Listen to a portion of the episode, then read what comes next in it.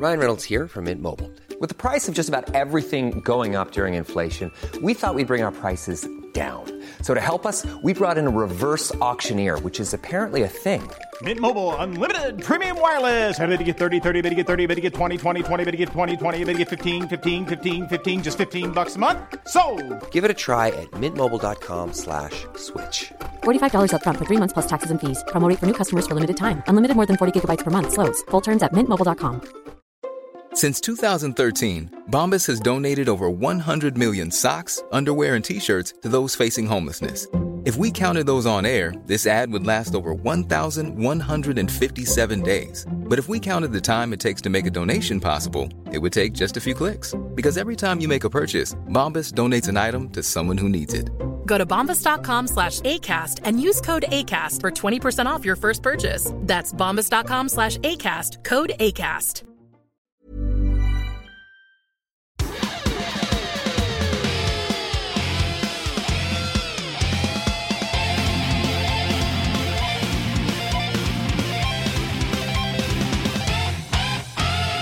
Hello and welcome to Guitar Nerds Live, the uh, live version of the Guitar Nerds podcast that is hosted over on Discord uh, and is exclusively, well, at least to uh, join in anyway, for our Patreon listeners. I'm your host, Mark Packham, joined this evening by uh, everyone's favourite japester, Joe Branton. Uh, hello. Uh, yeah, we were just uh, saying in the little warm-up to this episode, you're doing, when we were doing the sound test, that uh, you've been out this week, and I haven't feels like I haven't spoken to you for ages. Yeah, it it actually feels like ages. I've been on, away on tour, and I've only been I've only been away for like three, four days, but just I guess because I haven't been in the near non-stop uh, text conversations I'm in with you, Jay and Matt, it, it does feel, you know, it, it it feels like you know we've been separated for a long time. I've missed you.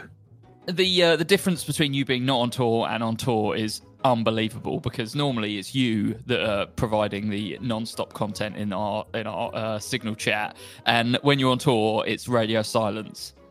Yes, yeah, I've noticed no one's actually talking. Uh, I, assume yes, yeah. I assume it's because you're just in like a puddle of your own sick somewhere.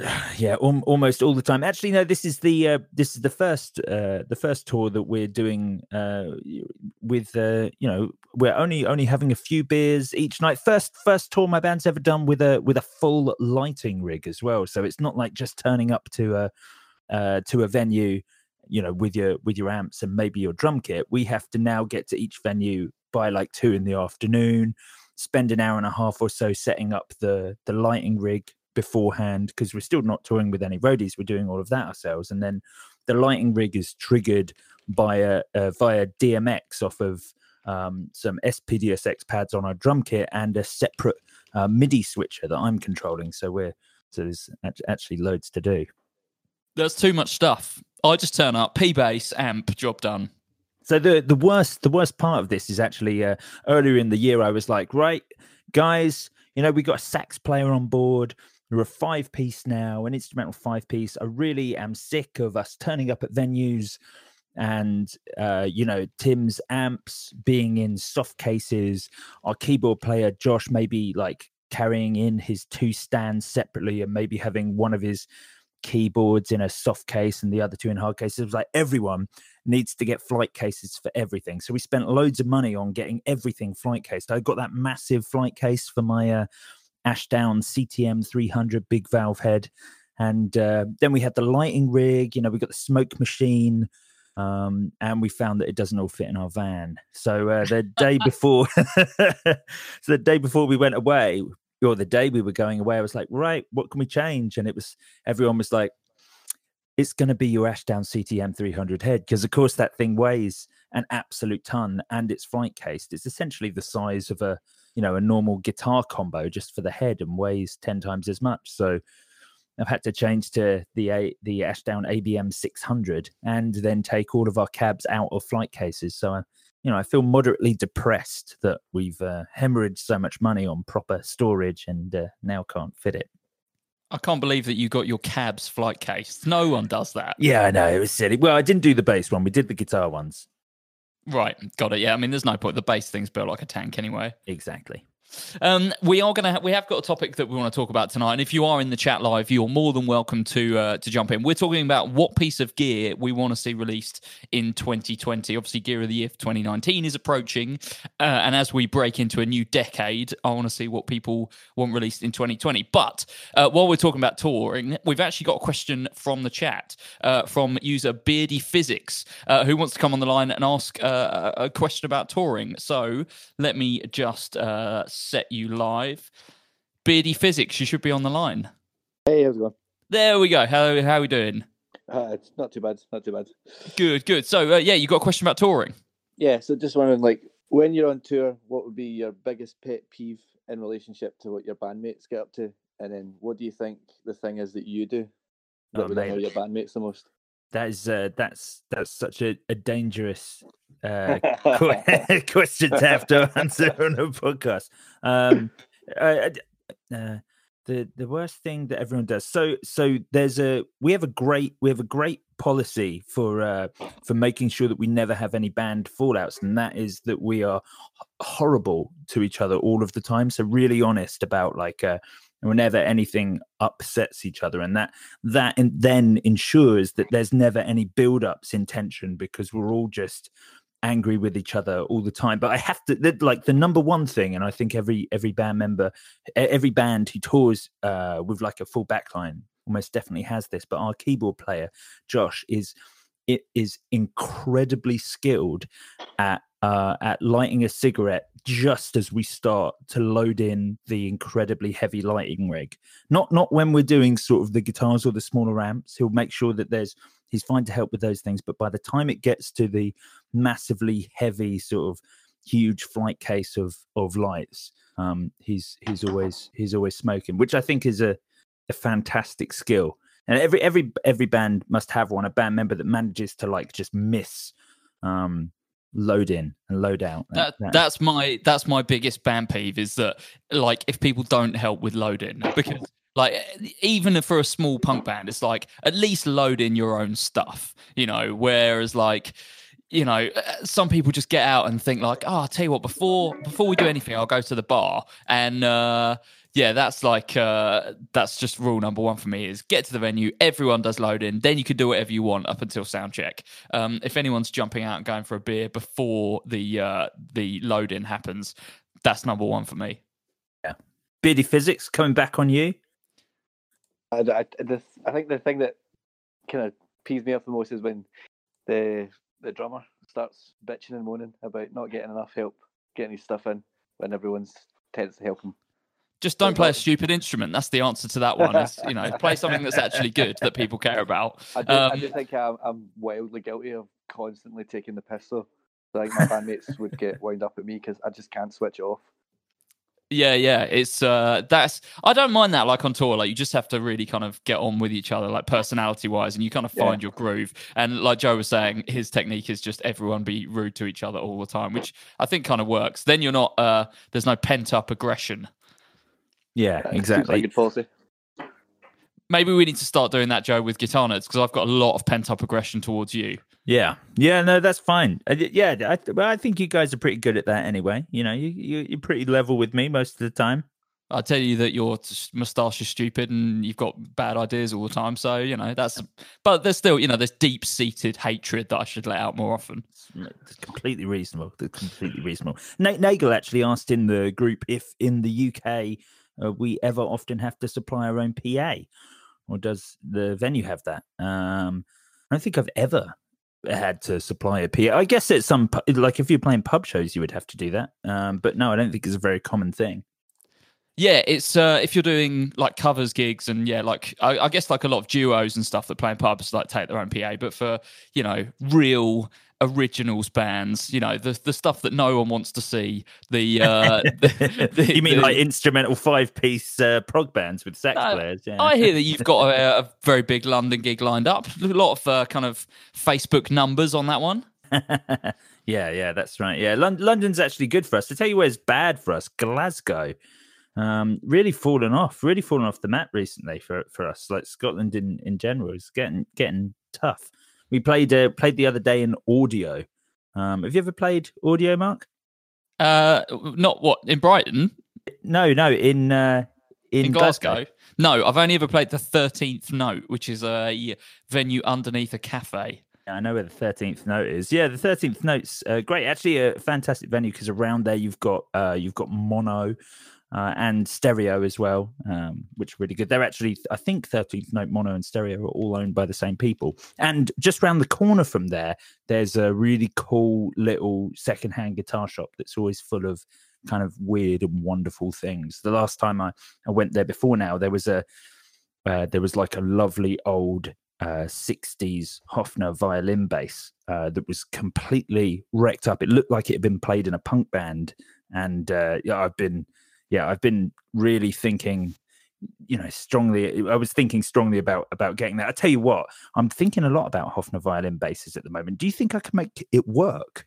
Uh, depends on what you go for, I think, because some of them are like more hollow than others, and I just think you kind of. If you got one that's too hollow, then you're going to have serious feedback issues. Yeah, yeah, yeah. I, I know that. Do you reckon a seventies one? When when did they? I don't know the diff. I need to learn more about Hofner violin basses and find when they put center blocks in them, how good the center blocks are, and whether or not you can actually get sort of like a seventies one. And, and Here, here's one for you. Have you heard of a little bass called the Fender Precision? No, everyone plays the Fender Precision. Although, you know, I will admit I'm listening to an awful lot of Roger Waters era Pink Floyd at the moment. And that man has an absolutely fantastic P bass tone. Yeah, that's because P basses are brilliant. Yeah, well, I, I, I've been I, on this tour. I've been playing. Um, I've been playing my jazz bass. My it's Mexican, but it's the Lacquer uh, series that they ran a few years ago. So it was like a yeah, so uh, a nitro finished. Mexican-made sixty-style jazz bass with um, with Fender U S pickups in them. Although I'm changing the pickups out for some tree tones, uh, which are being made for me, which should be nice. I've never heard of that brand before. What's the uh, what's the backstory? The, I've I've spoken about them a little bit on the podcast before. Do you remember I mentioned a pickup brand that Tim that that, that had made a pickup for Tim, the guitarist in my band? They made yeah. him like a uh, a P ninety in a humbucker chassis. So they're they're they're yeah, just a really new, fresh company. Um, over up in Sheffield.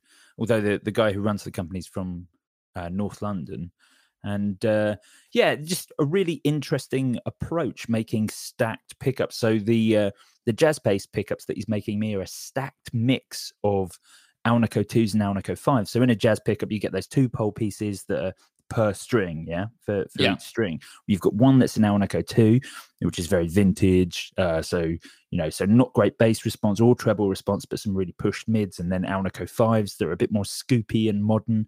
And so the blend of those should give me all that vintage mid punch that I want, whilst actually still kind of having a really full, uh, you know, fat subby load of low end and enough high end to sort of cut through a more modern style mix. So yeah, we'll see. We'll see. I haven't got them yet, but uh, but I was kind of excited and inspired by how the guy, how in depth the the fella was about talking about the, the you know the way he'd designed the pickup specifically around you know the ridiculous things that I'd asked for. Do you know what? I've never ever thought to change the pickups out on my P bass because I, American standard pickups totally fine.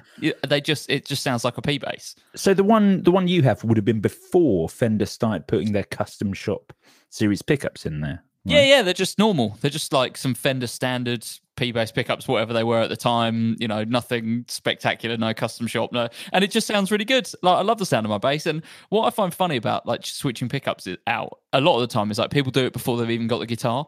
So have you ever seen that where people are like, yeah, I'm getting a uh, Fender American Strat delivered uh, in a couple of days. What pickup should I put in it? And you just think like, just try it with the normal ones first. Yeah, I don't know if people do it with like American standards. I think people do it when they buy a cheaper guitar. That's quite a sort of uh, a popular thing. I don't know if people do it with the high end ones. Certainly, I think I did it like I did it with my fifties Precision bass with the you know not a real fifties the with the Mexican fifties reissue. Um, Precision bass, which is essentially a fifty-seven, fifty-eight style P bass. I put some Seymour Duncan quarter pounders in that because the Mexican pickups that were in the fifties bass at the time were really, you know, a, a just very, very thin, um, incredibly thin. Um, and, and yeah, the quarter pounders, if anything, are a bit too much. They're actually a pickup that you're not a massive fan of, the quarter pounders. Uh, yeah, they're just like too chunky sounding. Um, yeah, they're not for me. They're the thing that I like about P-Bass is like, yes, it's it's very mid-range heavy and it's very direct, but it's also got a bit of smoothness to it. And the quarter pounders just don't have that. It's just it's basically that mid-range turned up to eleven. Yeah, yeah, that that's exactly what I want. But I, I appreciate that that's not what you want. No, not for me. Um, can we take a question for the chat? We will get round to the main topic. We'll start the show at some point. Um, so a question from Christian who says, uh, how do you feel about the pricing on the Music Man Mariposa? I definitely like it, but the pricing seems a bit steep. Considering the Saint Vincent and the Valentine, uh, considering, sorry, considering the Saint Vincent and, and the Valentine, almost bull family reserve money. What do you think? Joey B. Yeah, I mean, they're, they're what, three thousand pounds for a Mariposa. And I guess that is a, t- that is, That is a bit more. Music Man traditionally have occupied that sort of uh, two thousand pound um, uh, sort of area. The three grand is a lot because now we're talking about for a Mariposa, that's more money than a Fender Custom Shop for something that is, you know, that is essentially stock and off the shelf. So it is a it is a big old a big old chunk of money.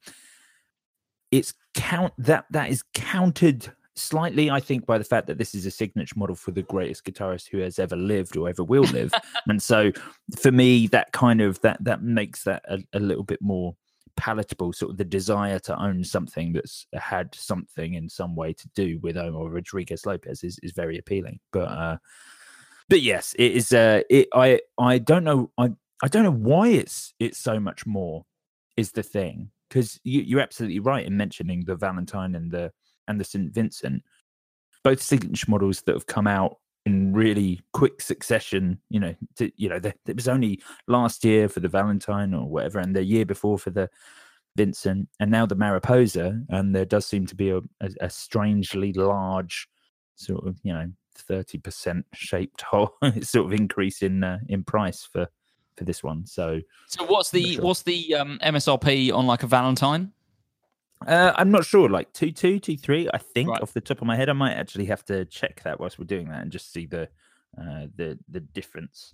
Um, but but yes, the Mariposa is certainly the most expensive. Um, yeah, the most expensive uh, signature model that Music Man put out in a while. Thing thing is right value.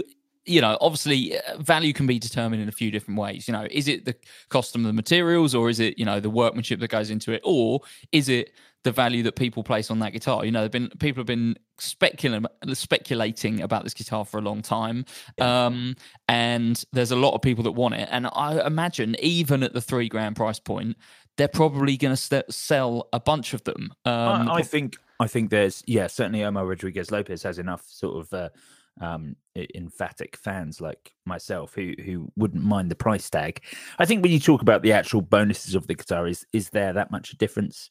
You know, I don't I don't know. Did the did the printing on the scratch plate make that much of a difference? I mean, one thing that's you know that's that's pretty cool is if you were looking for something that was the incredible quality that you get from a um from a Music Man. But you know, because the, the Mariposa has that, just like the Saint Vincent has that, just like the uh Uh, the Valentine has that. They're all incredibly built, really brilliant, innovative instruments.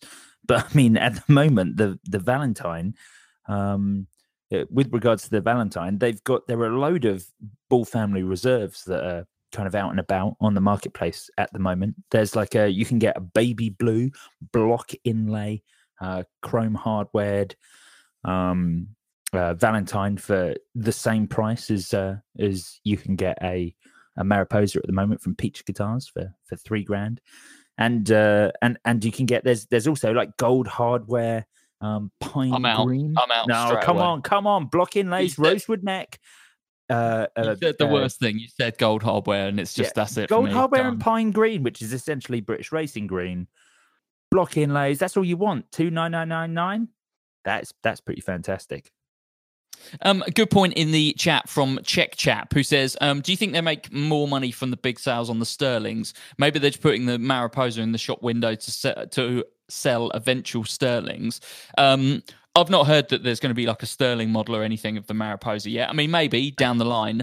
But I mean, there's just... certainly really Sterling models of everything else. I guess the question here really is, will this one float? Will this one be successful? Because if there's another signature model out and about that doesn't have a Sterling version yet, which is the... Um... I've forgotten his name, the fella from Thrice, who's got a signature model. Of oh, course, yeah. he's yeah, the yeah. only person from Music Man to get a signature model that's not actually a signature model. His isn't his own body shape. His is a, uh, uh, I want to say Cutlass, but I think I'm saying the wrong one. Maybe it's a Stingray. I think it is. I think it's a Stingray. Yeah, I think it's a Stingray. Yeah, you're right. So he, he, you know, he's the first one to get a signature model that's not, you know, the Thrice guitar, you know, essentially. Kensru, Kensru. Thank you, Jay. Yeah, that's it. Um, but yeah, uh, he doesn't have a Sterling version of, of it yet. But then it's a less, ex, you know, creative model. It's just a sort of pickup configuration and a, and a satin finish, essentially. But it'd be interesting to see if the Mariposa makes it to Sterling. I think it has every chance of doing that. It's it's certainly inventive and creative enough. The the thing that seems to be the the polarizing bit about the Mariposa is that scratch plate. Yeah. Yeah, that's the thing for me, is that obviously, you know, signature models, it's always the case where there'll probably be features on there that you don't like. Um, for example, the Val- James Valentine, absolutely love the guitar, hate the idea of having an active preamp in there, just not for me. So, um, yeah, there'll always be things like that. But it, kind of what, there's two points that I think. Firstly, I think it's it would be weird if there isn't eventually a Sterling model for the uh, Kensru uh, signature and the Mariposa, because for me, they actually seem like, you know, there would be more buyers out there for that than, say, like Albert Lee and uh, uh, even James Valentine for to, to an extent, you know, because, you know, I think certainly in the case of Albert Lee, probably the people listening to Albert Lee's music are a bit older and probably have a bit more disposable income. Certainly. Um, there's, there's a bit of a different story with the Albert Lee signature model, because I think, I'm, I'm sure you were there, Mark, but years ago, Albert Lee came and did an in-store in, in G A C. And I think it was. I was, was there, yeah. I was there. You were there, yeah. And he was he was talking about it, about the Albert Lee signature model in, you know, in his little bit. And he was saying um, that the guitar wasn't essentially designed for him. They had it already, and they were looking for someone who liked it enough to put their name to it. And that ended up being being him. But certainly, it was uh, it wasn't him that came up with the shape, essentially.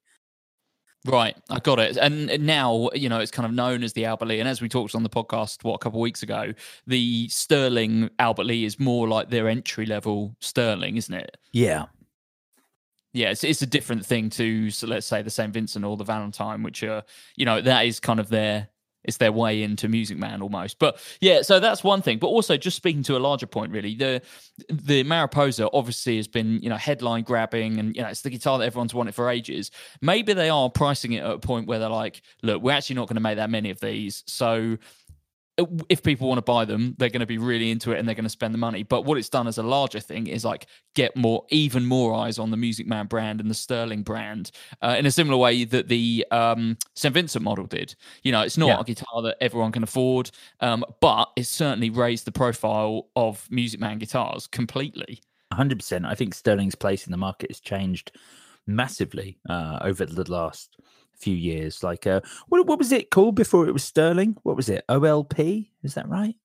Uh yeah, there was O L P. Yeah, yeah. The, and actually the first O L Ps were absolutely amazing. Like if you can find one of the first run O L P Stingray basses, they, they had are one of those phenomenal. passive passive large flake sparkle blue um uh O L P maple necked Stingray. I absolutely love that guitar. Yeah, yeah. Oh, they were so good. The the different colours that they came in, there was like a blue one, black one. They were all like thick, uh, like metal flake yeah, finishes. Really good, really good. I uh, I obviously bought that when I was into uh, punk rock, and then, you know, eventually discovered prog and weird music, and uh, spray painted it moss green. Um, oh, yeah, of course, completely ruined it. Yeah, I did completely ruin it. Typical Joe Branton. Um, we've got another question from the chat. We're going to in a second. Um, so Guitar Bob's question was, any thoughts on the next Waza Craft? It's been a while. What do you think? Next Waza Craft. Well, I mean, I'm I'm still, you know, gunning for the same thing that loads of people did. A, you know, a, a space echo in. Oh, I guess that can't be a Waza, can it? It would have to no, be an X series. It's got to be an existing. It's got to be something pedal that exists. Oh, yeah. Oh, that's that's tricky. They've not done a Waza Spectrum yet, and uh, that was uh, that that was definitely a cool pedal.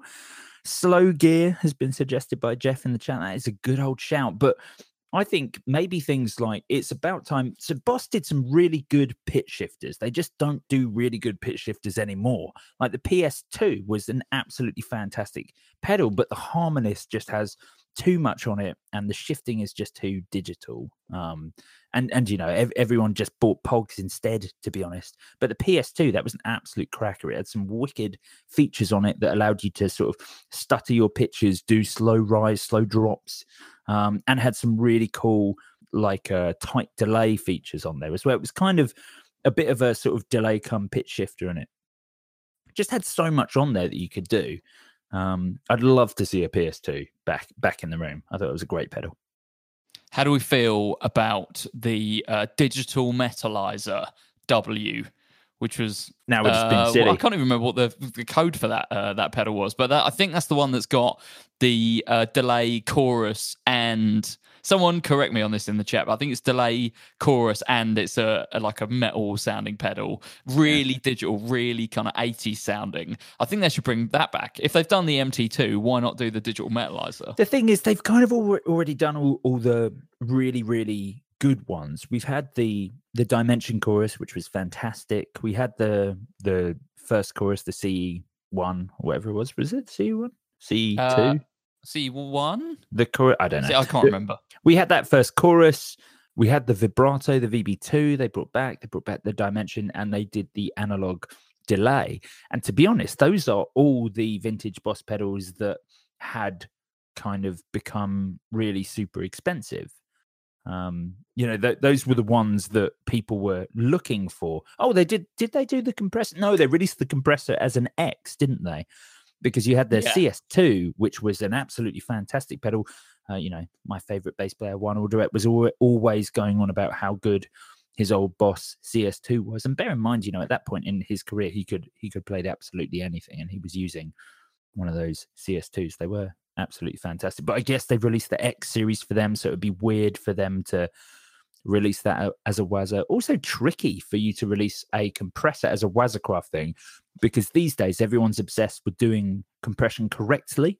So all compression pedals now are like multi-band studio style compressors. And, you know, because people aren't a fan of the old original style compressor, because of course, with an old, you know, an old analog compressor, in order to compress your high end appropriately, you're over compressing your low end, or, you know, to compress your low end, you're you're not compressing your high end. And kind of people have started thinking of that as a bad thing in this sort of weird hunt for, uh, you know, digital meticulous perfection in guitar sound, rather than just accepting that sometimes things sound a bit naff, and that can be really cool. Like the overcompressed sound of a bass can be a really great sounding thing, and it certainly, you know, wasn't a problem on any of the fantastic, incredible records that have, you know, occurred over the last sort of, you know, forty, fifty years. So I, I'd love to see a, a you know, the the the original C, uh, C S two um, come back, but I doubt I doubt they'd do that. So here's one for you: underappreciated Boss pedal uh, that could do with some more features and a nice reissue and a load of hype around it. How about S L twenty W, a reissue of the Slicer, but oh. with more features? I mean, But uh, you can't you can't do a double pedal. You can't do a double pedal pedal. Uh, was it? Can you? Uh, why not? Let's well, in that case, in that case, I'll have a space echo. Well, yeah, yeah, yeah. You could do R E twenty, uh, R E twenty W, I guess. Jay, Jay in the chat has pointed out, which I already knew, is the Slicer is still a current pedal, but I want them to do another one, but with more features. Uh, I think it would be, you know, there's so much stuff that you could bring into that pedal. It already does like loads of weird and unique stuff. We know it's underrated. Um, yeah, they could just do it with some more stuff on it, and I think it'd Jeff be amazing. Is, Jeff is pointing out that the Slicer is too niche. The Slicer has been an absolute um, A, a, a pedal that has always been on Tim, my guitarist, board. Also, the the the guitarist in in Clit Drip, one of my favorite bands at the moment, uh, builds entire beats using the Slicer and then running them into a, a separate looper and then looping those beats up based on those sort of uh, the the rhythmic tremolo functions of the Slicer. I think that pedal's fantastic. And don't forget, you've also got a looper built into the Slicer. Like the Slicer is an incredibly underrated, incredibly versatile Uh, pedal. Um, everyone should own one. I have no idea why it's considered niche. I agree with Jeff.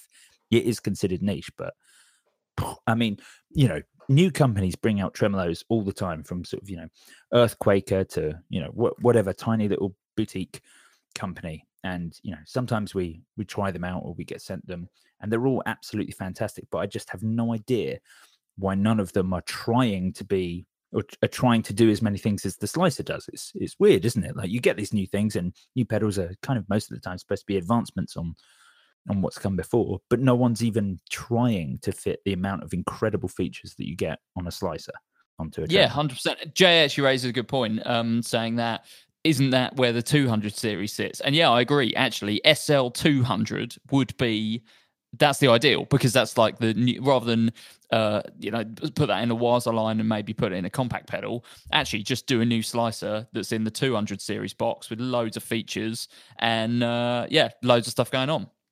Yeah, yeah, absolutely. So um, talking about that, that leads us nicely actually into the topic that we uh, said that we would talk about this evening, is what gear we would talk about uh, that we want to see in twenty twenty. So I'll let you kick off. What um what do you want to see next year that oh. would uh, potentially reach your Gear of the Year list at the end of the year? Well, I made a I made a little list of things that I'd look forward to, but you know, in in in the if I started at the top, I'd be kicking off with Boss in the same place that uh, that you know. that we left off, in that um I want I want a, an M S three Mark two. Okay, Sound, that sounds really dull. Sounds really dull, doesn't it? I'm not thinking of new things. I'm thinking of updates. But certainly the M S three, really popular pedal, fantastic. Like, what a wonderful move on from the E S eight, the E S five. It gave you all of those effects built in, plus the ability to plug in three separate pedals. It allowed all those players using massive boards to sort of downsize their boards and utilize the incredible range of features that you get on an M S three, and the amount of outboard things that you can plug in, you know, to make sure that you're, you know, from, from being able to plug into expression pedals to uh, using some of the outputs to control channel amps, to having an output designated to scrolling up and down through your presets, for example, and then having your three pedals on top of that, and then being able to make every single button on that M S three do ev- anything you want, from assigning one of the buttons to be being a tuner, to saying, hey, if I double tap instead of single tap this pedal, I want that to bring an octave in underneath my drive pedal. Like, it's so incredibly intuitive and wonderfully versatile, as and very, you know, very kind of uh um designer techie. Like, th- this is really a pedal made by a fella in a lab, you know. It's it's it's that sort of thing. You've got a deep dive on the pedal to really get the most out of it. But there are a few things that they'd missed out, like the fact that you couldn't separate um uh the the inputs, so the three pedals that you plugged in were in that series, which which could be problematic, because, you know, for example, if uh um if you were running a, a if you had a drive in there, but you also had um a delay in there, if you then wanted to use the modulation that was built into the M S three on a patch where you also wanted to run the drive and the delay, you had to choose whether you had that modulation running before the drive and delay or after it. You couldn't have it in between, and that was kind of a bit of a Not not the end of the world, but a, a bit of a problem, I think, when you're, you know, it really makes you have to choose what pedals you're putting in your chain and making sure they're all similar things, so that you can make sure that you're using the built-in stuff in the right order in your effects chain. So there were kind of a, a few things that they could, you know, work out a little bit. I think maybe also they made it a touch too small. It could have used a couple more buttons. But I really think, you know, at a time where people are starting to use more switches, more Helix style effects, and of course Boss have the, you know, the G T one thousand and everything for that, I'd love to see an M S three with just a, a couple of improvements to just sort of re-maximize on that on that market. Hey, I'm Ryan Reynolds. At Mint Mobile, we like to do the opposite of what Big Wireless does. They charge you a lot, we charge you a little. So naturally, when they announced they'd be raising their prices due to inflation, we decided to deflate our prices due to not hating you. That's right. We're cutting the price of Mint Unlimited from thirty dollars a month to just fifteen dollars a month. Give it a try at mintmobile.com slash switch. forty-five dollars up front for three months plus taxes and fees. Promo rate for new customers for limited time. Unlimited more than forty gigabytes per month slows. Full terms at mint mobile dot com. Hiring for your small business? If you're not looking for professionals on LinkedIn, you're looking in the wrong place. That's like looking for your car keys in a fish tank. LinkedIn helps you hire professionals you can't find anywhere else, even those who aren't actively searching for a new job but might be open to the perfect role. In a given month, over seventy percent of LinkedIn users don't even visit other leading job sites. So start looking in the right place. With LinkedIn, you can hire professionals like a professional. Post your free job on linkedin dot com slash people today.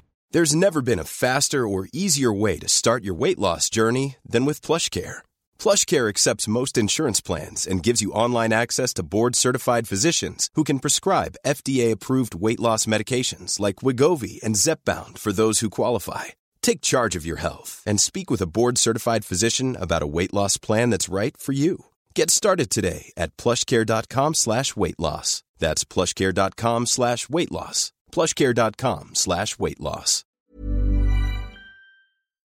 I mean, conceptually, I think the M S three is a, a great kind of idea, and the M S three I think is going to be a great building uh, building block for them, you know, moving forward, in that it's kind of half switcher, half multi-effects.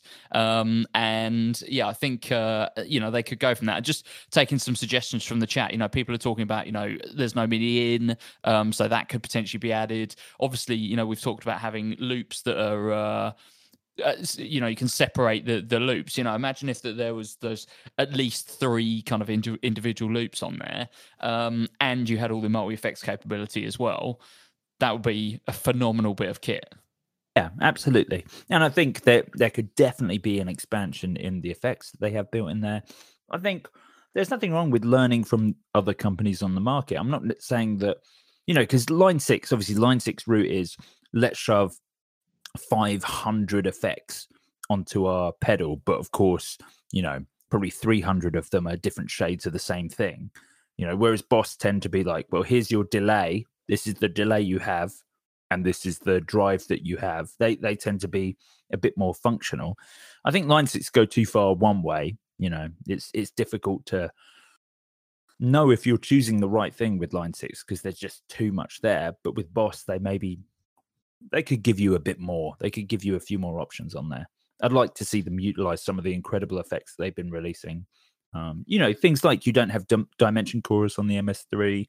Um, the Slicer capabilities are really basic, uh, you know, as, as that is important. But they've released a load of cool stuff, and everything that's been released afterwards, they haven't made a version on the M S three, and they seem to release the M S three and then probably put out like forty pedals, so they, they, it could do with a, you know, a, a second going over.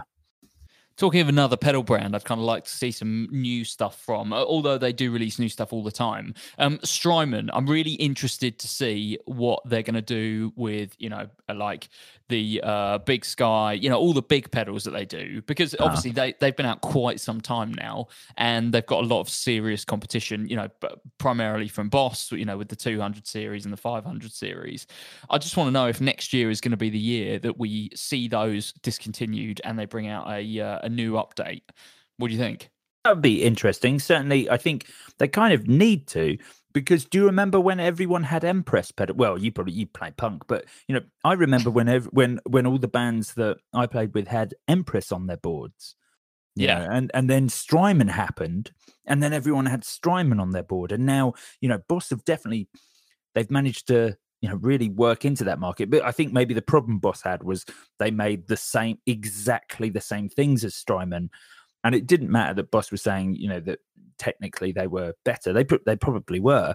People had already committed that money on a Strymon, and there wasn't enough different about the Boss to make people switch up. So Boss have definitely worked their way into that market, but I see that in in equal split. The Empress stuff has all but disappeared because Strymon was the thing that came after. So I think definitely they they need an update. They need something new and exciting in that sort of line of things to to reinvigorate them, certainly when Fender are releasing things like the reflecting pool, which i which i think was an absolutely fantastic um sort of ambient pedal.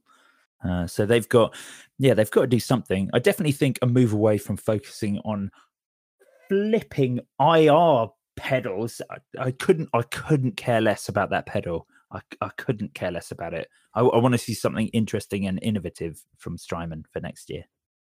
I think the I R thing, so it's something that I've been thinking about for a while in terms of like, I would like to have an easy solution for home recording that doesn't have loads of, like, H X Stomp is a cool bit of kit, but it's just not for me. There's too much stuff on it. I don't need to wade through all that just to get some, you know, nice Fender, clean Fender amp sounds. Um, so the Strymon is interesting. Obviously, it's a lot of money. Um, and also, you know, I did some A B testing, uh, A B comparison. And again, it was YouTube videos. So, you know, make of that what you will.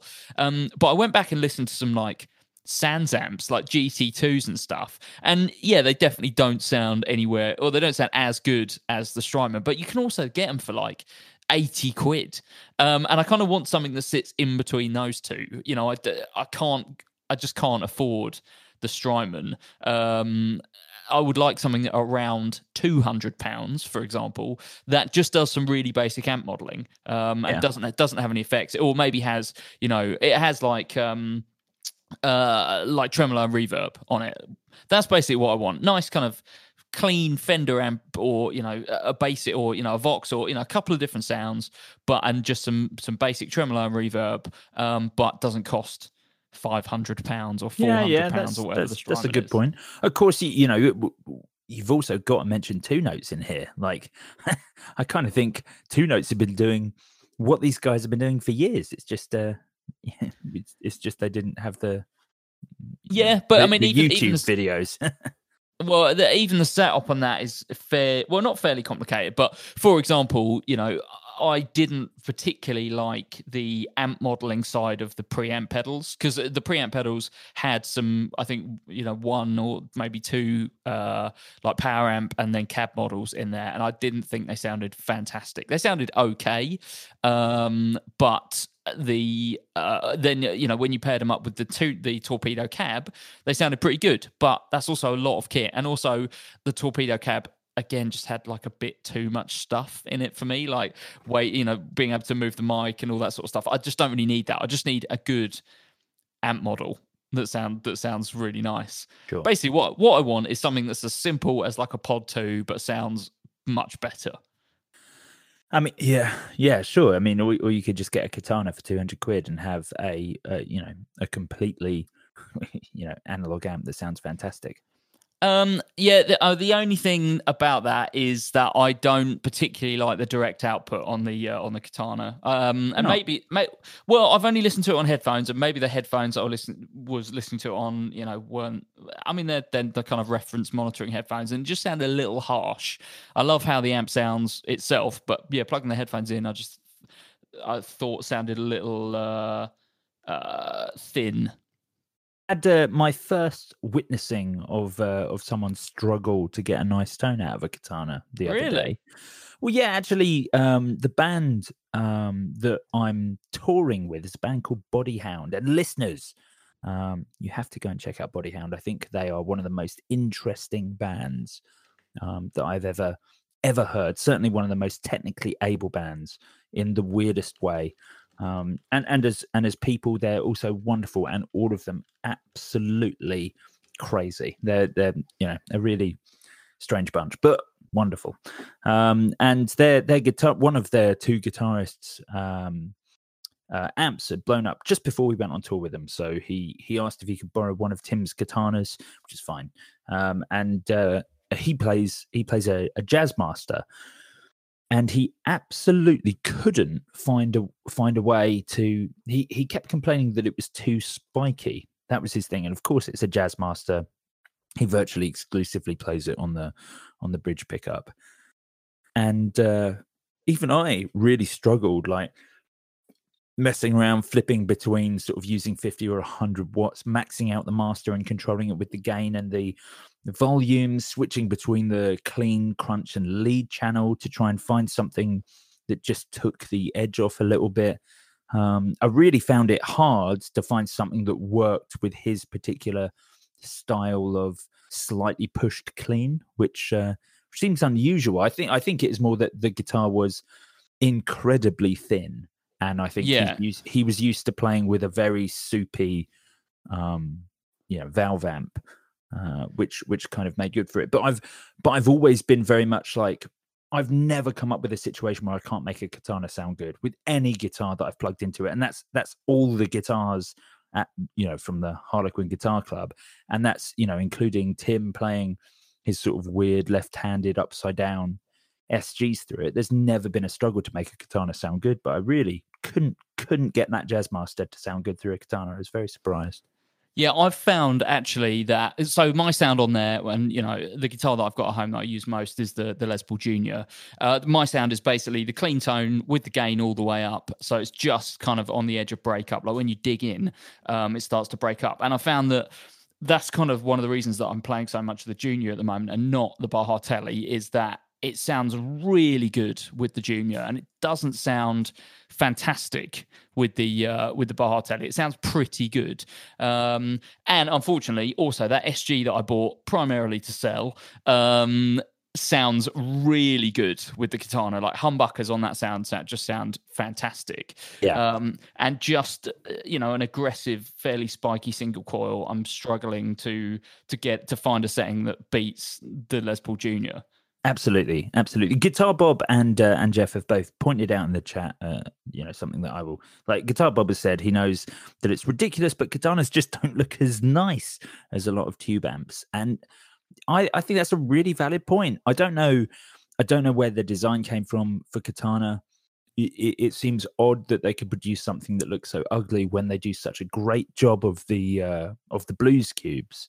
Um, and, you know, managing to make them look so fantastic and sort of, you know, that vintage come modern um, sort of appeal.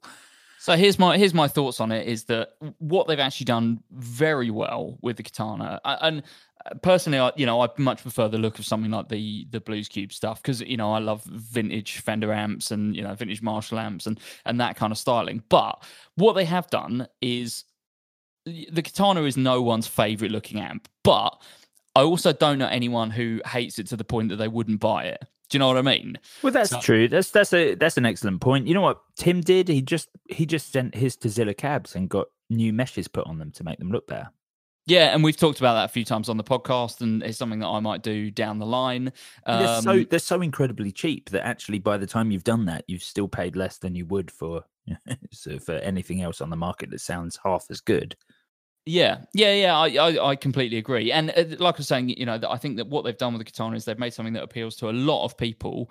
And actually, you know, like you're saying, like people who are doing your whatever ridiculous metal it is that you do, uh, you know, it's uh, pe- people are still playing Katanas. And, you know, would they even look at that amp if it looked like a, a, a blues cube? You know, the blues cube's definitely got a kind of old blues, ma- blues man uh, yeah. vibe to it. Yeah, that's a that's a great point. I mean, Tim certainly gets a definitely has had a hard time for moving Katanas in, in moving to Katanas on a scene that almost exclusively plays orange amps. Um, but I think in, in general, when people have heard it, everyone's been like, "Oh yeah, these actually sound great." But that, yeah. that's that's the proof is in the pudding with the Katana. It's just a shame they couldn't, you know, make them look like an old Plexi or something. Well, sure. But, you know, like, for example, like I actually quite like the sound of fifty-one fifties, like the original one. Would I own a, a fifty-one fifty head? Absolutely not, because it looks like a fifty-one fifty. It looks um, stupid. P V, yeah, yeah. P V, even even the, de- the what was it called? The Delta... Uh... The Delta Blues, help me out. Yeah, it was the Delta, Delta classic, Blues, wasn't it? Classic thirty Delta the, Blues. Oh yeah, the classic thirty Delta Blues. Oh, that's what I want. But then it's got this ridiculous P V logo on the front. No.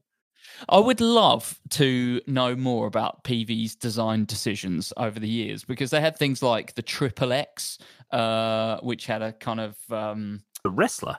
Uh, no, that is Triple H. They had the Triple X, which was like a kind of uh, raunchy themed guitar head. Like it had some kind of kind of naked figures on it. Um, and they oh, also dear. had... Oh, what was the other one called? They had some sort of... Obviously, they did the, the Dweezil Zapper signature, which is one of the best slash worst looking amps of all time. Um, but they've just done a few that are like, they just look bad. And I want to know who was designing them. But then, of course, yeah, they did things like the, the Classic Series, which are just great kind of Fender looking amps. Yeah, yeah, absolutely. I, I messaged you the, the other day because um, I started like uh, reading about or learning about P V Foundation series. Uh, oh yeah, guitars. yeah, yeah. So, so here's the thing with P V; they're kind of no one's favourites at the moment. And the the upside the upside of that is they made some fantastic stuff. and it's all really cheap at the moment. Um, yeah. And I'm, I'm sure it's just because no one likes the logo. But, you know, I discovered, I, I was reading about this P V Foundation series uh, sort of bass guitars, kind of sort of jazzish style bass guitars with, with humbuckers, American made, you know, really high spec, really nice um, uh, sort of custom designed pickups. Like this is a, this is an American instrument. It's a, it's the real deal, proper. You pick those up for about three hundred pounds. Um, yeah. Even the ones that are more well known, so like the T fifty, uh, T forties and T fifties, which are the American made, uh, the old ones, the old ones, kind of seventies, eighties, I think. I don't know exactly yeah. the years. Um, but I've had a, those, a couple pass through my hands in the years. Yeah, they're great. Yeah, yeah. People kind of know about those, that they know that they're really good. Even those you can get for like five hundred quid. Yeah, yeah and absolutely. they're. They're fantastic guitars. Um, they are a bit quirky, obviously, and you know, like the pickups are not a standard size, so I don't think you could just drop different pickups in or do any mods or anything. No, the pickups um, are all super but weird, really cheap, and like made in America, and very, very good. Yeah, yeah, they, yeah. It's uh, they're it's a P V are a brand that have made some fantastic stuff, and there's definitely there's deals to be had at the moment. I've got a feeling they're gonna they're gonna come back. I tell you what else I keep seeing recently is um, high-end Yamaha Pacificas um, from when they, you know, they first started doing the range. Um, you know, things that would have been, you know, eight or like nine hundred quid. You can get for like a hundred quid, and they're amazing guitars. Oh yeah, that's yeah, uh, that's that's what you want. Um, so going back to our original topic, is there anything else that you want to see from next year?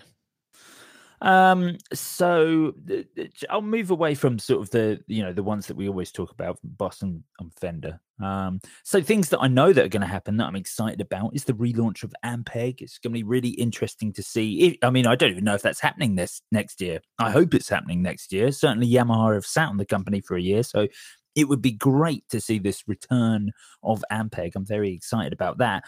Um, I kind of feel like I should move away from talking about basses because I've I've done that an awful lot, and I'm flicking through my list, and my list is like, I want Fender to do a fifty-one P bass again, um, which is also a bass. I want Status to release an affordable line of graphite instruments, you know, all, all the standard things that, that I'm expecting from twenty twenty. Um, uh, but here we go. Gibson. All right. Okay, fine. I know I'm talking about another major. Um, what if they, you know, because they're still going through this this rebrand at the moment. They're still sort of finding their way, finding their new path. What if they introduced a quality line of um, of sort of introduction of, of like affordable introduction level Gibsons? You know, and, and we've had them before with the L P J and, and you know the S G J and things like that. And of course, they did their Amazon exclusive instruments, which were, you know, were very, very budget to budget. But I want to see Gibson try and compete, because let's, you know, Epiphone are competing with Squier. That's done. So that doesn't, we don't need to talk about those. But Fender still have Fender Mexico. They're still producing five hundred, you know, six hundred pound guitars with Fender on the headstock. I want to see, and, and, and the thing is, with the player series being so good, all those Fender players look as good. Their features might not be as good, but they look as good as guitars twice their price, triple their price from Fender, because the the colors they've done are so good, the the neck profiles, the subtle tinting on the lacquer, like they, they all look incredible. What I want to see is Gibson not bring out an L P J, which is roughly a Les Paul shape if it had been sort of cut out by someone with a blindfold, and hey, we've thrown some, you know, crap blue paint at it and it sort of looks roughly like a guitar, but we slapped Gibson on the headstock so it's the same price as a, you know, really nice Mexican player Strat. I'd really like to see a high quality, you know, not high quality, but I'd like to see them put out a core, a good core line of instruments that that follow classic trends but with some features trimmed down. As uh, Czech Chap brings up in the chat, I think there's actually been some kind of murmurings about a big reshuffle for Epiphone next year. Um, yes. I think the, the new Gibson C E O was talking about it, and I do think headstocks will be part of that. But well, also th- obviously, I assume they've watched that video that you made. Well, of course, you know, why not? You know, they're, they're all have taken inspiration from me, uh, as everyone should. But um, Yeah, I think there'll be new headstocks. I also think they're going to completely reshape the line entirely for it to make more sense than it does. Because, uh, you know, even working in a guitar shop, but towards the end, I, even I was confused about, like, you know, some guitars are like come with the outfit stuff, which I think just means they come with a case. But there's like two options. One's quite a lot. And then, you know, they, they started adding like a lot of kind of coil taps and like piezo's and stuff and calling it the pro model, and there's just a lot going on, and I think that could have been uh trimmed back a lot, um and I think that would be great for Gibson. You know, go up well, for the Epiphone line, go up to, you know, six or seven hundred quid, as long as the guitars are really good and they've got a good headstock. Well, we know I don't that even they mind can... if it says Epiphone, you know. Well, exactly, and we know that they can do Epiphone well. Epiphone have done fantastic things in the last few years. Look at look at things like the Firebird One. Um, that they did, the uh, Joe Bonamassa. Oh, yeah, yeah. Uh, see, that was absolutely fantastic. And we know that they still do some great stuff at the top end of Epiphone. A lot of those outfits have been really cool, certainly on the bass front when they they released like a metal pickup style Thunderbergs and and old uh, embassy style basses and stuff like that. They they can do it. It's just they don't always. Yeah, and I think that would be... Uh... That would be fantastic. Water Bottle in the chat is uh, asking about how mo- uh, how about more single coil pickups uh, with non-traditional body shapes. What are we uh, what are we saying? What would you uh, what would you want to see? Um, yeah, uh, yeah, more. Yeah, well, I mean, I I'd love oh, sorry, to see. No, sorry, single pickups, not single coil. I misread that. Yeah, yeah, yeah, definitely. I'm a huge fan of anything that's going to be single pickup. Um, Obviously, this stuff that looks like it's coming out of Fender Japan at the moment looks really interesting. You know, having the having an option on this on the swinger with oh, a we single. Got, we're going to talk about that, I think, a lot in the main podcast this week. Yeah, of course. But there's a single pickup option, and, and that's really interesting in itself for being sort of a single kind of neck pickup guitar. That would be great. But you know, I'm a sucker for a melody maker as well. I'd love to see, um, you know, some single single coil melody makers. I look, people's pedal boards on the whole, maybe not on the whole, certain, you know, because I only see the circles I move in, but pedal boards are, are big at the moment. People are doing most of their stuff through there.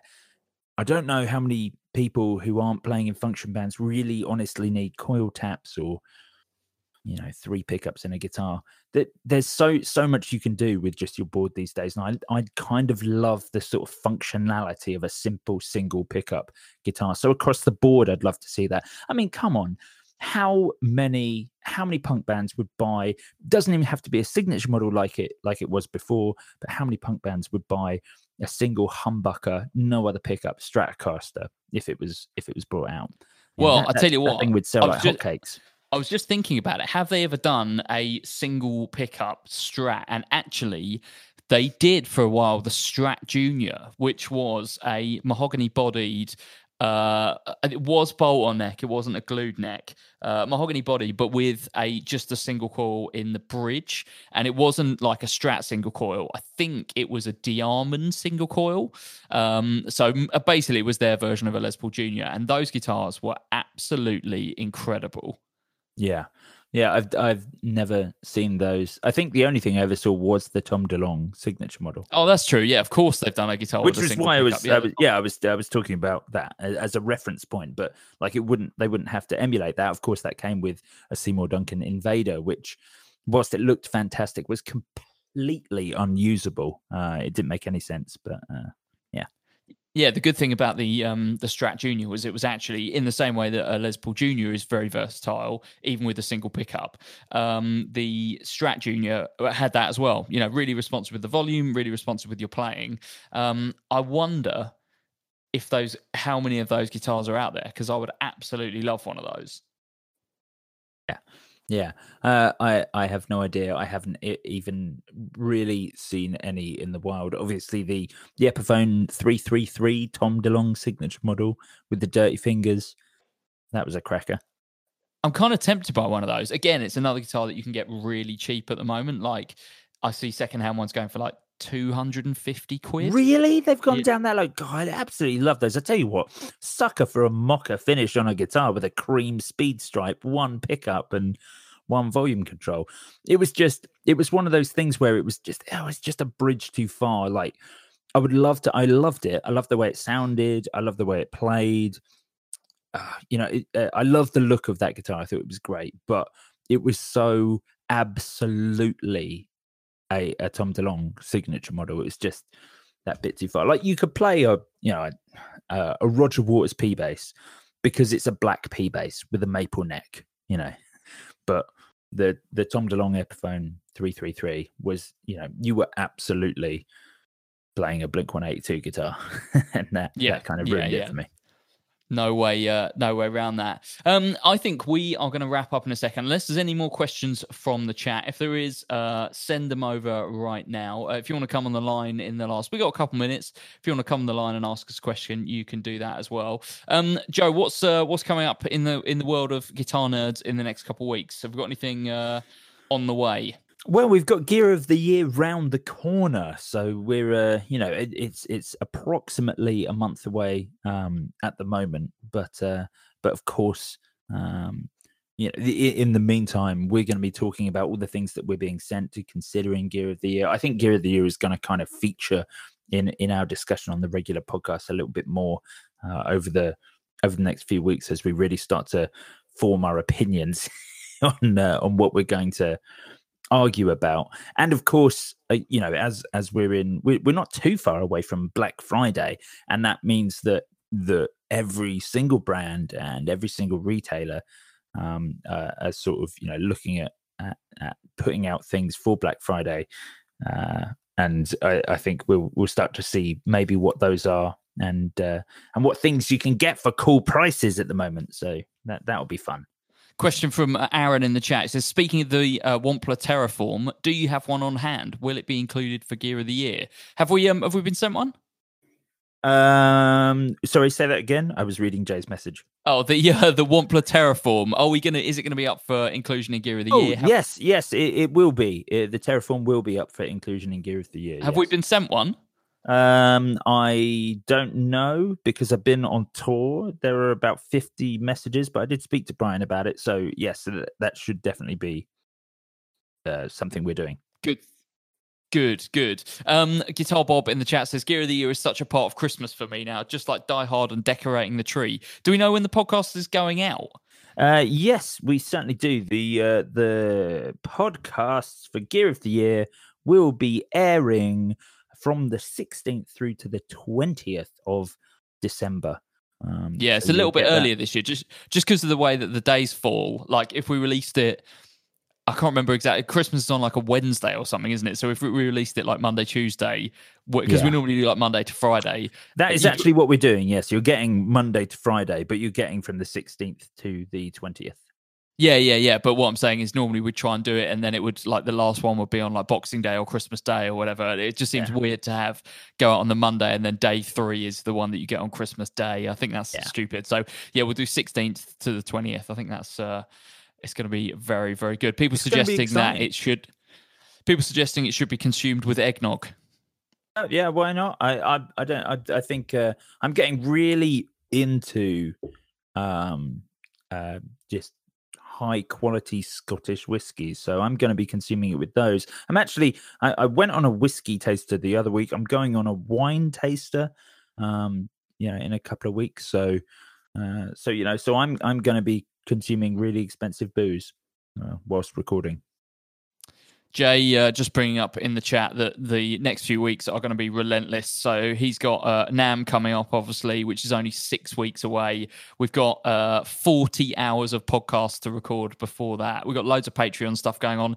Just a little bit of housekeeping. There won't be another Guitar Nerds Live for, what, two weeks now? Um, because we will be, we're skipping a week. Is that right? That's correct. But we're going to put out a question hole in the meantime. Yeah, Question Hole, I think, is not going to be a regular series. I think the way that we're kind of doing it is like what we want is questions on this cast, and then we'll do some Question Hole stuff like when we've got a decent gap. Um, there's also loads of stuff to talk about, uh, and we, maybe we'll do this on the main podcast, but uh, I've got some great ideas for Patreon next year as well. We're doing, we've already said that we're doing Gear of the Decade, which will be a kind of limited I'm series. I'm so excited. That means we can get even angrier about gear than we do on Gear of the Year, because we're not just deciding it for that year. We're deciding it for the decade. Yeah, what yeah. Is the, what is the best thing of the last ten years? Well, I don't know. That's what we'll have to decide in Gear of the Decade uh, coming Squire next Vintage year. Um, Modified brings... Base six was the correct answer. No, no, I don't think so. Um, Aaron brings up in the chat, Mod Mode.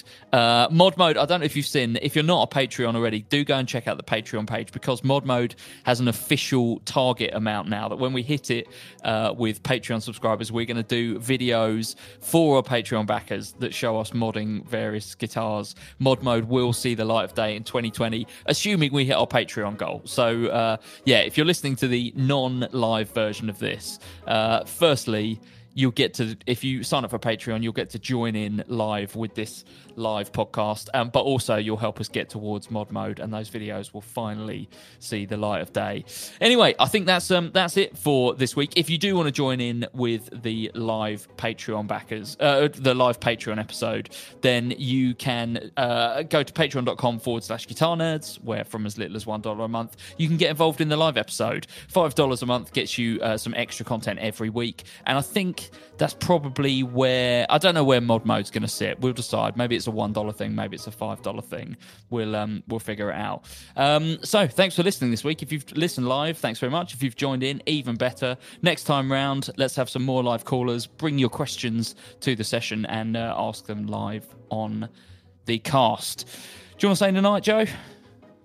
Farewell. Yeah, good. night, night. Uh, night, night. Why did I say night, night? I don't know. I don't know. I don't know. I... We'll see you next week for more of this guitar nerdery. Farewell. It feels, it feels like bedtime. We're recording this late, so yeah, it's bedtime. If you listen to this in the morning, have a, have an early sleep. If you're not, go to bed normal time. I don't know.